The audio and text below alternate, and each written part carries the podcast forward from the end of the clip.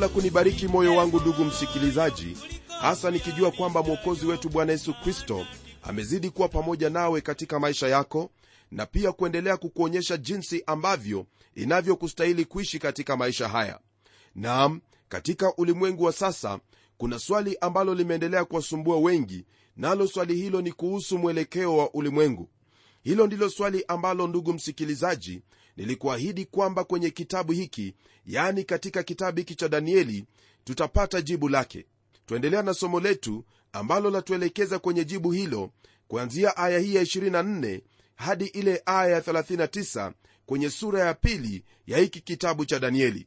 Kumbuka kwamba kwenye kipindi kilichopita tuliona na kutazama jinsi ambavyo mfalme nebukadreza aliagiza kwamba kila mganga kila mchawi na wakaldayo wote wauliwe lakini danieli kwa busara na hadhari alimwomba arioko akida wa walinzi wa mfalme ambaye alikuwa ametoka ili kuwaua wenye hekima wa babeli amfikishe mbele ya mfalme. Basi danieli alipoingia mbele ya mfalme alimwomba ampe muda kisha yeye atamwonyesha mfalme tafsiri ile. Ndugu msikilizaji danieli alipotoka kwenye jumba hilo la kifalme alikwenda moja kwa moja hadi kwa wenzake yani hanania na mishaeli na azaria na kuwapasha habari na jinsi mambo yalivyokuwa. Kusudi na maana ya danieli kufanya hivyo ni ili waombe rehema kwa mungu wa mbinguni kwa habari ya siri hiyo. Na kwa kuwa mungu ni mungu anayeona katika siri mungu alimfunulia siri hiyo danieli usiku katika jonzi naye danieli alipoamuka alimsifu na kumtukuza mungu. Kwa kuwa siri ile ambayo ilikuwa imefichika sasa ilikuwa wazi na pamoja na hiyo danieli pamoja na wenzake hawatauawa na wale wakaldayo waganga na wachawi. Tunapogeukia aya ile ya 24 ambayo yafungua somo letu la leo neno lake bwana lasema hivi. Basi danieli akienda kwa arioko aliyewekwa na mfalme kuwaangamiza wenye hekima wa babeli alikwenda akamwambia hivi usiwaangamize wenye hekima wa babeli niingize mimi mbele ya mfalme nami nitamwonyesha mfalme ile tafsiri. Ndugu msikilizaji kabla ya danieli kukimbia na kwenda kwake mfalme kwanza kabisa alimfikia huyu arioko ambaye alikuwa na utayari kwelikweli wa kuwaangamiza wenye hekima wote kusudi amwambie kwamba asiwaangamize wenye hekima wa babeli. Naam alifanya hivyo kwa kuwa tayari kama vile tunavyofahamu mungu alikuwa amemfunulia siri ya ndoto ile pamoja na tafsiri yake. Ndugu msikilizaji danieli alitaka kuepusha umwagikaji wa damu ambao ulikuwa utokee kwenye aya ya 25 neno lake bwana lasema hivi ndipo arioko akamwingiza danieli mbele ya mfalme kwa haraka akamwambia hivi nimemwona mtu wa hao wana wa yuda waliohamishwa atakayemjulisha mfalme ile tafsiri. Kulingana na andiko hili ndugu msikilizaji ni wazi kwamba arioko hakuwa na moyo huo wa kuangamiza wale waganga wachawi na wale wakaldayo katika babeli. Ndiposa twaona kwamba mara tu danieli alipomfikia na habari hiyo alimpeleka mbele ya mfalme na kumjulisha mfalme habari njema kwamba ndoto aliyoiota pamoja na tafsiri yake kuna mtu wa hao wana wa yuda waliohamishwa atakayemjulisha tafsiri ile. Kwenye aya ya 26 neno la bwana latuambia hivi. Mfalme akajibu akamwambia danieli aliyekuwa akiitwa belteshaza je waweza kunijulisha ile ndoto niliyoiona na tafsiri yake ni wazi kabisa ndugu msikilizaji nami nafikiri kwamba ni jambo la kueleweka kwamba huyu mfalme bado alikuwa na tashwishi kuhusu jambo hilo ambalo alikuwa amenenewa. Hii ni kwa kuwa wale wote wenye hekima walikuwa wamefika mbele zake lakini hawakuweza kumwambia ile ndoto au kumpa tafsiri hiyo. Lakini hapa kuna huyu danieli ambaye anasema kwamba yuwaweza kumwonyesha mfalme ile ndoto na pia kumpa tafsiri yake. Wajua ndugu msikilizaji hata kama wewe ungelikuwa ni mfalme ungelikuwa na tashwishi. Kwa kuwa hili jambo ambalo danieli alikuwa akisema mbele ya mfalme ni kwamba wale watu wengine wote ambao ni wenye hekima hawakuwa na jawabu lolote lile. Lakini danieli alifikiri kwamba ana jawabu la kumjibu mfalme. Nam ni sawa kwamba mfalme pia angefikiri kuwa wale wenye hekima walikuwa wanafanya jambo hilo kusudi waendelee kungojea hadi wakati ambapo mfalme atabadili nia yake kuhusu adhabu aliyokuwa amewahukumu. Hili swali lake ni swali ambalo laonyesha kwamba huyu mfalme hakumwamini danieli hata kidogo lakini danieli alikuwa na jibu ambalo ni la ajabu kwelikweli kweli. jibu hilo twaliona kuanzia aya hii ya 27 na 28 nalo neno la mungu lasema hivi. Danieli akajibu mbele ya mfalme akasema ile siri aliyouliza mfalme wenye hekima hawawezi kumfunulia mfalme wala wachawi wala waganga wala wanajimu. Lakini yuko mungu mbinguni afunuaye siri naye amemjulisha mfalme nebukadreza mambo yatakayokuwa siku za mwisho. Ndoto yako na jonzi za kichwa chako ulizoziona kitandani pako ni hizi. Ndugu msikilizaji hapa danieli anatofautisha hekima ya mungu na hekima ya watu wa babeli. Mtume paulo aliandika na kusema hivi katika kile kitabu cha wakorintho wa kwanza sura ya kwanza aya 20 na 25 je mungu hakuifanya hekima ya dunia kuwa ni upumbavu? Kwa sababu upumbavu wa mungu una hekima zaidi ya mwanadamu na udhaifu wa mungu una nguvu zaidi ya mwanadamu. Kwa hili ndugu msikilizaji danieli alipata nafasi nzuri ya kumweleza mfalme huyu ambaye alikuwa na mawazo yenye kutiwa giza kuhusu mungu wa mbinguni aishiye alimwambia kwamba kuna mungu wa mbinguni anayefunua siri na amemjulisha mfalme nebukadreza mambo yatakayokuja. Ndoto hii inazungumza juu ya mwisho wa nyakati ya mataifa. Kwa hivyo jambo ambalo lipo ni kwamba msikilizaji tayari tuendelea kusogea jibu la hilo swali ambalo limekuwa katika mioyo ya watu wengi kuhusu hali ya baadaye ya ulimwengu huu.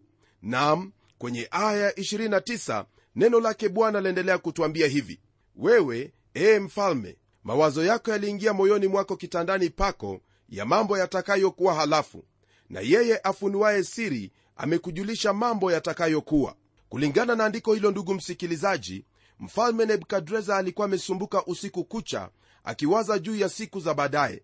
Alitamani kujua jinsi mambo yatakavyokuwa siku hizo kama vile wengi wetu tunavyotamani kujua jinsi ambavyo mambo yatakavyokuwa baadaye. Ingawa huyu mfalme alianza kama mkuu wa makabila fulani sasa alijikuta ana milki kubwa ambayo ilifunika ulimwengu mzima. Nam kwa hakika hata kama ni wewe rafiki yangu ni lazima utasumbuka katika moyo wako na kujiuliza je baada ya hapa mambo yatakuwa vipi? Na ni katika usumbufu wa mawazo yake ndipo mungu alimfunulia siri kuhusu yale ambayo yatakuwepo baadaye. Kwenye aya ya 30 neno lake mungu laendelea kwa kutwambia hivi lakini mimi sikufunuliwa siri hii kwa sababu ya hekima iwayo yote niliyo nayo zaidi ya watu wengine walio hai bali kusudi mfalme afunuliwe ile tafsiri nawe upate kujua mawazo ya moyo wako. Ndugu msikilizaji ndoto hii ilihusika na mambo ya siku ya baadaye za ufalme wa nebukadreza. Nam huyu mfalme alisumbuka katika mawazo yake juu ya ufalme aliyokuwa akiusimamia na milki yake ambayo alikuwa akiiongoza wakati ule. Ndoto hii ilikuwa majibu ya mungu kwa shida aliyokuwa nayo danieli hakujisifu bali alimjulisha mfalme sababu ya mungu kumpa tafsiri ya ndoto yake. Ilikuwa ni ili aokoe maisha ya watu wale wenye hekima na kumjulisha mfalme juu ya mambo aliyokuwa akifikiri. Ndugu msikilizaji mungu alizungumza na mfalme nebukadreza kwa lugha ambayo angeweza kuelewa lugha ya uzuri na utukufu wa ufalme wake. Ndoto hii ilikuwa ni kwa ajili ya mtu wa mataifa kwa hiyo mungu akasema naye kwa njia ya sanamu sanamu iliyokuwa katika ndoto ya mfalme ilikuwa yenye kuabudiwa kwa sababu nebukadreza alikuwa anaabudu sanamu kwa kawaida. Basi mungu alitumia sanamu ili aweze kuelewa. Katika nchi ambapo ibada ya sanamu ilikuwa kitu cha kawaida haikuwepo lugha nyingine ambayo angeweza kuielewa zaidi ya hiyo. Rafiki msikilizaji tunapoendelea kwenye aya ile ya 31 neno lake bwana latwambia hivi. Wewe ee mfalme uliona na tazama sanamu kubwa sana. Sanamu hii ilikuwa kubwa sana na mwangaza wake mwingi sana. Ilisimama mbele yako na umbo lake lilikuwa lenye kutisha. Naam danieli sasa anaingia katika hali hiyo ya ndoto ambayo huyu mfalme aliweza kuiota. Sanamu hiyo ambayo aliiona huyu mfalme ilikuwa ya kutisha sana na yenye kutia hofu na ya kuogofya. Ni imani yangu kwamba ndugu msikilizaji mara tu danieli alipoanza kumwelezea mfalme hali jinsi ilivyokuwa katika ndoto yake shaka na tashwishi alizokuwa nazo katika moyo wake na katika mawazo yake zilimtoka mara moja. Kwenye aya 32 hadi 33 neno lake bwana laendelea kwa kutwambia afuatayo na sanamu hii kichwa chake kilikuwa ni cha dhahabu safi kifua chake na mikono yake ni ya fedha tumbo lake na viuno vyake ni vya shaba miguu yake ni ya chuma na nyayo za miguu yake nusu ya chuma na nusu ya udongo.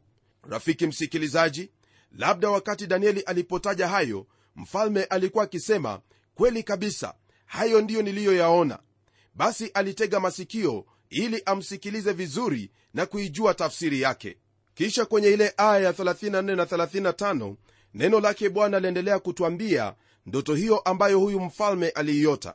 Nalo neno lasema hivi nawe ukatazama hata jiwe likachongwa bila kazi ya mikono nalo jiwe hilo likaipiga sanamu miguu yake iliyokuwa ya chuma na udongo likaivunja vipande vipande. Ndipo kile chuma na ule udongo na ile shaba na ile fedha na ile dhahabu vilivunjwa vipande vipande pamoja vikawa kama makapi ya viwanja vya kupepetea wakati wa hari. Upepo ukavipeperusha hata pasionekane mahali pake na lile jiwe lililoipiga hiyo sanamu likawa milima mikubwa likaijaza dunia yote. Kwa hakika ndugu msikilizaji ndoto ambayo mfalme nebukadreza aliota ilikuwa ni ndoto ya kutisha kweli kweli maana kama ni wewe ungeliota jambo hilo kwa hakika ungesumbuka katika moyo wako. Tutapata tafsiri yake baadaye. Kile ambacho kipo ni kwamba danieli ndiye ambaye atatupa tafsiri hiyo na wala hatuhitaji kukisia chochote kile. Jambo ambalo twafaa kuangalia mahali hapa na kuona ni kwamba mfalme huyo nebukadreza aliona sanamu hiyo ambayo ilikuwa ni ya kutisha na kuogofya na pia aliona jiwe likichongwa bila kazi ya mikono. Nalo jiwe hilo likaipiga sanamu miguu yake iliyokuwa ya chuma na udongo likaivunja vipande vipande. Ndipo kile kichuma na ule udongo na ile shaba na ile fedha na ile dhahabu vilivunjwa vipande vipande pamoja vikawa kama makapi ya viwanja vya kupepetea wakati wa hari. Upepo ukavipeperusha hata pasionekane mahali pake. Na lile jiwe likaanza kukuwa kama jiwe linaloishi nalo likajaa ulimwengu wote na kuchukua mahali ambapo ile sanamu ilikuwa imesimama. Je ndugu msikilizaji mambo yatakuwa vipi? Hebu tugeukie aya hiyo ya 36 hadi 38 tupate kufahamu ni kipi ambacho kitaendelea. Aya hii ya 36 yatuingiza katika kipengele ambacho chahusu tafsiri yani maelezo kuhusu zile falme nne na maendeleo yake. Neno la mungu lasema hivi kwenye aya 36 hadi 38 hii ndiyo ile ndoto nasi tutaihubiri tafsiri yake mbele ya mfalme. Wewe e mfalme uu mfalme wa wafalme na mungu wa mbinguni amekupa ufalme na uwezo na nguvu na utukufu. Na kila mahali wakaapo wanadamu wanyama wa kondeni na ndege wa angani amewatia mkononi mwako naye amekumilikisha juu ya hao wote wewe uu kichwa kile cha dhahabu. Ndugu msikilizaji nebukadreza ndiye aliyekuwa mfalme wa kwanza kutawala dunia nzima. Ufalme wake na uwezo wake ulienea kila mahali duniani. Kumekuwa na mataifa manne na wafalme wanne ambao utawala wao ulienea duniani kote. Lakini hakuna hata mmoja kati yao aliyeweza kutawala dunia nzima vizuri. Yule aliyejaribu sana alikuwa nebukadreza mara moja danieli alianza kumfasiria ndoto ile kama vile unavyofahamu msikilizaji yale madini tofauti yaliyokuwa katika ile sanamu yaliwakilisha falme tofauti za dunia. Nebukadreza ndiye aliyetambuliwa kuwa kichwa cha dhahabu alikuwa ndiye mtawala wa dunia ya siku ile. Hakuna yeyote aliyepinga amri alizotoa wala kusimama kinyume cha mamlaka yake. Utawala wake ulikuwa wa kipekee na haujawahi kuwepo mwingine kama huo. Mungu alisema yafuatayo kupitia kinywa cha nabii yeremia katika kile kitabu cha yeremia sura ya 27 aya ile ya 5 hadi 7 nalo hilo neno latuambia hivi mimi nimeumba dunia hii mwanadamu na wanyama walio juu ya nchi kwa uwezo wangu mkuu na kwa mkono wangu ulionyoshwa nami nawapa watu kama inipendezavyo. Na sasa nimetia nchi hizi zote katika mkono wa nebukadreza mfalme wa babeli mtumishi wangu na wanyama wa mwituni pia nimempa wamtumikie na mataifa wote watamtumikia yeye na mwanawe na wana wa mwanawe hata utakapowadia wakati wa nchi yake mwenyewe ndipo mataifa mengi na wafalme wakuu watamtumikisha yeye. Ndugu msikilizaji mungu alimfanya nebukadreza awe wa kwanza katika kutawala ulimwengu mzima. Alimfanya awe mtawala mkuu katika ulimwengu na hakuja kuwepo na mwingine yeyote kama yeye tangu wakati ule. Tunapotelemka kwenye aya ya 39 neno lake bwana latuambia hivi na baada ya zamani zako utainuka ufalme mwingine mdogo kuliko wewe na ufalme mwingine watatu wa shaba utakaoitawala dunia yote. Ndugu msikilizaji neno hilo latuambia kwamba baada ya ufalme wa nebukadreza kutakuwepo na ufalme mwingine ambao hautakuwa na uwezo au kuwa na utukufu kama ule wa nebukadreza. Kisha kutakuwepo na ufalme wa tatu ambao nao hautakuwa na uwezo kama ule wa pili na vivyo hivyo ule ufalme wa nne ambao hautakuwa na uwezo kama ule ufalme wa tatu. Hii ina maana kwamba huo ufalme wa nne ndio utakaokuwa mbaya kuliko wote. Nam hapo ndipo tupo leo hii. Jambo lingine ndugu msikilizaji ambalo lajitokeza katika maelezo ya sanamu hiyo ni kwamba kuna hicho kifua cha fedha pamoja na mikono ya fedha. Mikono hiyo ndugu msikilizaji inawakilisha ule ufalme wa wamedi pamoja na wale wa ajemi kwenye hiki kitabu cha danieli sura ya 25 hadi 31 twapata habari jinsi ambavyo ufalme wa babeli ulianguka na kisha ufalme ambao umeakilishwa na fedha jinsi ulivyoinuka baadaye. Neno lake bwana latuambia hivi kwenye sehemu hiyo. Na maandiko yaliyoandikwa ni haya. Mene mene tekeli na peresi. Na tafsiri ya maneno haya ni hii. Mene mungu ameuhesabu ufalme wako na kuukomesha. Tekeli umepimwa katika mizani nawe umeonekana kuwa umepunguka. Peresi ufalme wako umegawanyika nao wamepewa wamedi na waajemi. Ndipo belshaza akatoa amri nao wakamvika danieli mavazi ya rangi ya zambarau wakatia mkufu wa dhahabu shingoni mwake wakapiga mbiu kutangaza habari zake ya kwamba yeye ni mtu watatu katika ufalme. Usiku huo huo belshaza mfalme wa wakaldayo akauawa na dario mmedi akaupokea ufalme naye umri wake alikuwa na miaka 60 na miwili. Ndugu msikilizaji hatuna haja kukisia ni ufalme upi ambao ulikuwa ni wa pili maana jinsi ambavyo tumesoma neno la mungu limeweka waziwazi. Kumbuka kwamba danieli aliishi katika ufalme wa nebukadreza na pia aliishi wakati wa utawala huo wa falme hizi mbili ambazo zilikuwa zimeunganika yani ufalme wa hao wa medi pamoja na waajemi. Twasoma yafuatayo kwenye aya ya nane katika sura ya sita kwenye hiki kitabu cha danieli. Neno lake bwana lasema hivi sasa ee mfalme piga marufuku ukatie sahihi maandiko haya yasibadilike kama ilivyo sheria ya wamedi na waajemi isiyoweza kubadilika.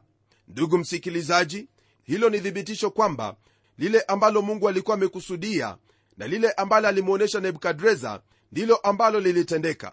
Ufalme wa tatu katika sanamu hiyo ambao unawakilishwa na shaba ni ule ufalme ambao utatawala ulimwengu wote.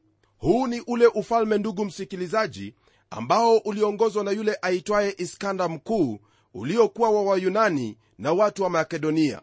Na baadaye ndipo ufalme wa nne ukaingia. Nam ni vyema kufahamu kwamba msikilizaji kuna falme nne au tawala nne peke yake na wala hakuna ule utawala wa tano.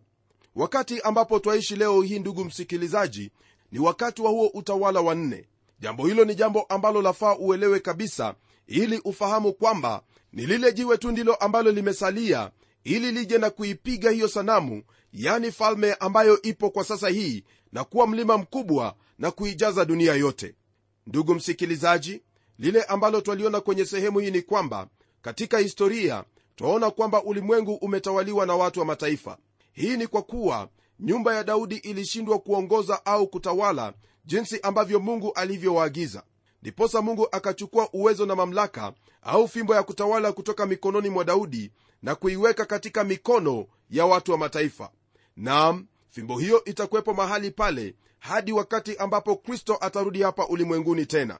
Kristo atakaporudi ndipo atakapochukua fimbo hiyo na kutawala ulimwengu kama mfalme wa wafalme na bwana wa mabwana nam wakati wa mataifa ulianza wakati huo wa nebukadreza na utaendelea hadi siku ambayo bwana atarudi tena na kutawala ulimwengu huu. Ndugu msikilizaji hayo ambayo tumeyaona kwa hakika ni mambo ambayo ni ya ajabu kweli kweli. Tazama neno la mungu linaponena lanena kweli kabisa na wala hakuna uongo wowote ule kwa kuwa neno hili limejaribiwa mara saba na lapatikana kuwa ni safi kweli kweli. Ndugu yangu lile ambalo nitakwambia ni kwamba ni vyema ujue ni lipi ambalo waliamini maana iwapo hauna uhakika ya kile ambacho umekiamini basi ole wako.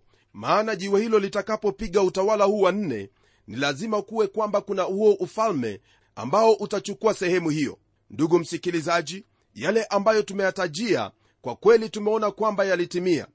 Yote haya hayakunenwa hivi karibuni bali yalinenwa miaka nyingi sana kabla hayajatendeka hilo ni jambo ambalo lathibitisha kwamba kwa hakika hili ni neno la mungu na mungu ananena pamoja nawe mungu ananena na ulimwengu wote ananena na tawala zote. Rafiki msikilizaji iwapo mungu alimnenea nebukadreza kwa njia ya ndoto na akamtumia mtumishi wake danieli kuweza kumtafsiria na yote yale ambayo aliyatafsiri yalitimia je wafikiri kwamba sehemu ambayo imebakia haitatimia? Ilitimia. Tazama katika vitabu vya historia na utapata kwamba kulikwepo na ufalme wa babeli kulikwepo na huo ufalme wa wamedi na waajemi na kulikwepo na huo ufalme wa iskanda mkuu na baadaye kuna huo ufalme ambao ulionekana kana kwamba ni wa chuma lakini umechanganyika na udongo ambaye yaanzia wakati wa, wa utawala wa kirumi na bado unaendelea hadi wakati huu. Sehemu ambayo imebakia ni hilo jiwe kugonga sanamu hii na kutanda katika ulimwengu wote.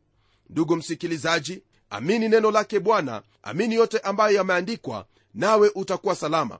Na hebu niruke mbele kwa kusema kwamba hilo jiwe ambalo litagonga sanamu hii siyo lingine bali ni jiwe ambalo waashi wamelikataa na watu wengi pia wamelikataa jiwe ambalo ni yesu kristo. Huyo ndiye ambaye atarudi na kutawala ulimwengu huu kwa kuwa yeye ndiye bwana wa mabwana na mfalme wa wafalme. Ndugu msikilizaji elewa kwamba hayo ambayo nakwambia ni lazima yatatimia. Nam wewe utachagua kuamini nini?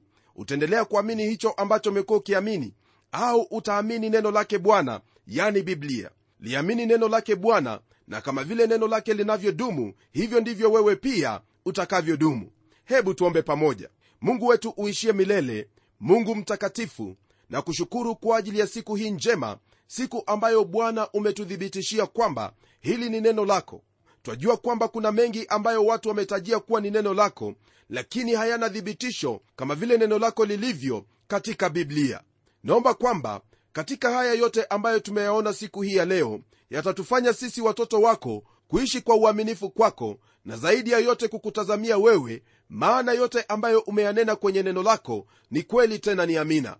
Asante kwa ajili ya ndugu yangu msikilizaji ni ombi langu kwamba katika yote ambayo atayatenda na katika yote ambayo yatakuwa moyoni mwake lengo lake litakuwa ni kukupendeza wewe na kuishi kulingana na hayo ambayo umemwagiza.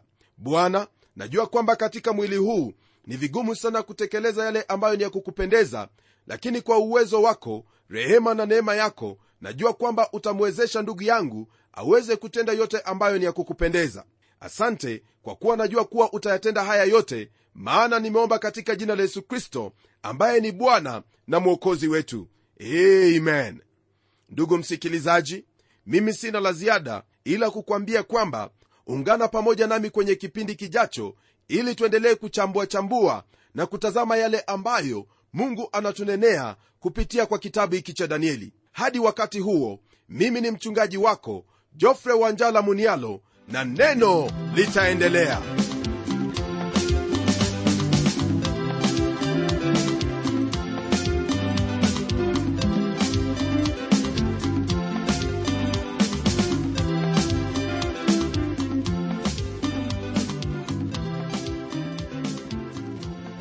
je msikilizaji wangu umebarikiwa na hilo neno la mungu? Na je msikilizaji wangu ungependa kuinunua kanda ya hiki kipindi cha neno ambacho umekisikiza leo? Tafadhali niandikie barua ukitumia anwani ifuatayo. Andika kwa mtayarishi kipindi cha neno transworld radio. Sanduku la posta ni 21514 nairobi kenya. Pia waweza kutumia anwani yangu ya email ambayo ni pomodo at twr co ke na kama wewe ni shabiki wa hiki kipindi cha neno tafadhali tutembelee kwenye websaiti yetu ambayo ni www twrafrica org